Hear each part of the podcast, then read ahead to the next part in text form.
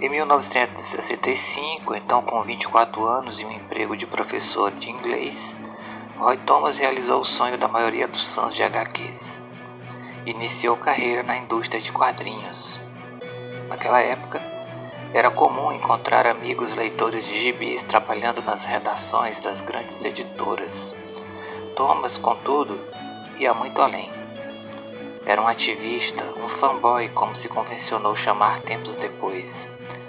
Editava fanzine Alter Ego e se correspondia frequentemente com editores, artistas e roteiristas.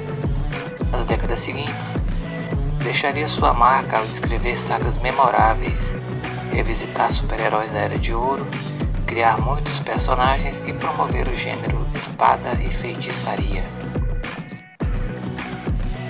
Natural do estado norte-americano do Missouri, Roy Thomas nasceu em 22 de novembro de 1940. Aos 4 anos, já era fã das HQs do Namor, publicadas pela Timely, o antigo nome da Marvel, e ainda na escola primária começou a escrever e desenhar sua própria revista de super-heróis, All Giants Comics.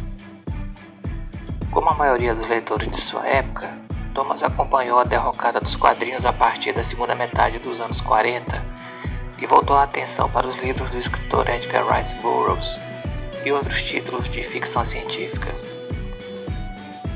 Aos 21 anos, formou-se em educação na Southwest Missouri State University, com especialização em História e Ciências Sociais, e passou a lecionar inglês para alunos do colegial.